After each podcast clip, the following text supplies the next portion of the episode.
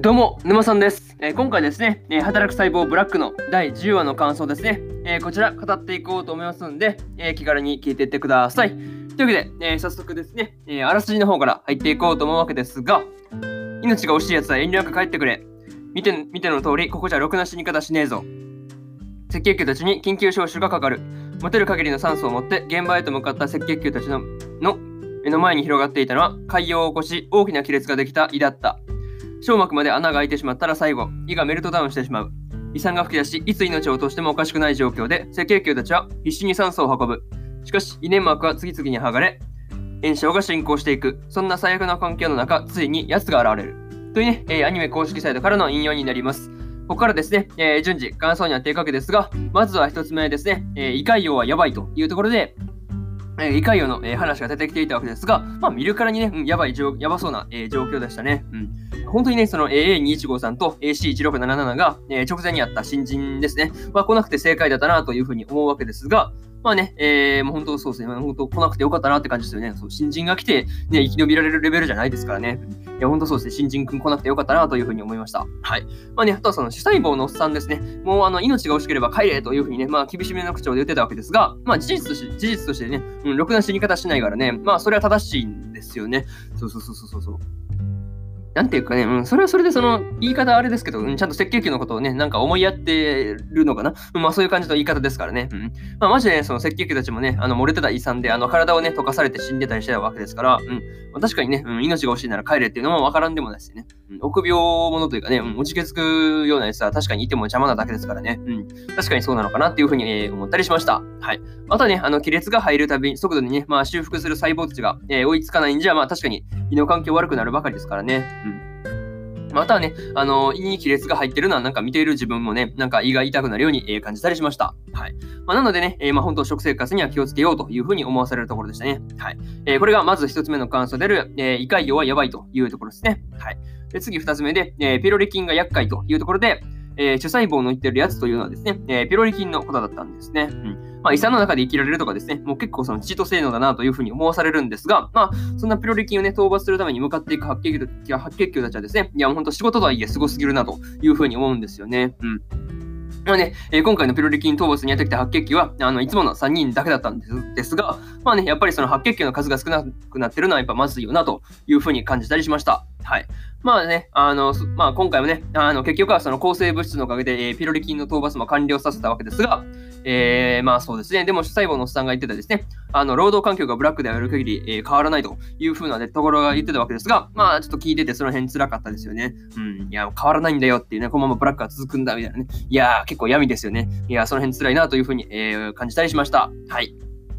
えー、これが、えー、2つ目の監査である、えー、ピロリ菌が厄介というところですね。で、次、3つ目で、えー、AC1677 というね、ところで、えー、まさかの今回で、えー、AC1677 がですね、えー、死亡するという事態になるんですよね。うん。AC1677 もその遺産の中に落ちかけた AA2153 をですね、え、助けようとしたの死だからですね、うん、余計に辛いんですよね。うん、なんか自分が助かったばっかりに、なんかね、自分が落ちかけたばっかりに、あいつが変わって死んじまったんだ、みたいなね、うん、感じになりますよね。そう。まあ、カフェの時はね、届いた手が届かなかったっていう時の絶望感が半端なかったですね。うん。あ、マジかーって感じでしたもんね。いや、マジマジでね、まさかのそのね、あの友人が死亡するのを目の前で見るというね、いや、結構辛いですよね。しかもね、友達が死んでも酸素を運ばないといけないっていうのがブラックなんですよね。そう、目の前で死んだのにね、その悲しんでる暇すら与えてくれないという、なかなか鬼なんですが、いや、本当そうですね、やっぱブラック嫌だなというふうに思ったりしました。はい。まあ、ただね、その AA215 がね、あの、足を負傷していなければ、うん、AC1677 がですね、えー、変わって死ぬということもなかったのかなというふうに思うんですが、うん、こればっかりはどうしようもないですよね。そう悔やんでもどうしようもないっていうね。うん。まあ、そういうのはただね、あの、AA215 がね、白血球3人組に声をかけられても気づかないっていうところだけ見ても、うん。ショックが大きかったんだろうなっていうのがよくわかるところでした。はい。えー、これが、えー、3つ目の感想である、えー、AC1677 というところですね。はい。で、えー、最後にというパートに入っていくんですが、えー、今回はね、まさかのその AC1677 がですね、えー、死亡するという事態になるんですよね。そう。まあね、えー、ラストの AA215 さんからね、あの、働く気力がなくなっていましたが、まあ、それは友達が死んでも働き続けないといけないっていうのはすごい地獄だなというふうなところですよね。うん。まあね、次回の話では AA215 さんがちょっと闇落ちしたような、うん、雰囲気があったんで、まあ、どうなるのかちょっと今から心配なところでありますね。はい。まあね、特にその反乱の部分ですね、のところがそのどんな感じになるのかがですね、えー、気になるところだなというふうに思います。はい。えー、とりあえずこんな感じで、ね、働く細胞ブラックの、えー、第10話の感想ですね、えー、こちら終わっておきます。で、今までにもですね、え第1話から第9話の感想をですね、えそれぞれ過去の放送でね、ペラペラ喋ってますんで、えよかったら、あの、過去の放送もね、合わせて聞いてもらえると、えより一層ね、働く細胞ブラック楽しめるかなっていうふうに思いますんで、よかったらね、え過去の放送も合わせて聞いてみてください。っていうのと、あとね、その結構その過去の放送回ね、遡っていくのは結構手間と時間かかると思うんで、えー、私、沼さんのツイッターの方ではですね、あの、ツイートに見やすく放送回をまとめるというようなこともしてますんで、よかったら、あのー、そうですね、ツイッターの方見に来てもらえると、えー、格段とね、あのー、その聞きたい会を聞くというところが男性ね、あのやりやりやすいというか、はかどるかなっていうふうに思うんで、よかったらね、あのー、ツイッターの方見に来てもらえるとね、えー、いいかなっていうふうに思います。はい。で、ツイッターのリンクは、えー、概要欄の方に貼っておきました。はい。まあ、なんでね、そこから見に来てくださいという話で、えー、今日はね、他にも2本更新しておりまして、えー、働く細胞2期の、えー、8話の感想と、えー、リゾロ2期の21話の感想ですね。えー、この2本更新してますんで、あの、すでにアニメの本編見たよって方がいらっしゃったらですね、あの、こちらの感想、えー、楽しめるかなっていうふうに思いますんで、よかったらね、あの、こちらの放送も聞いてみてください。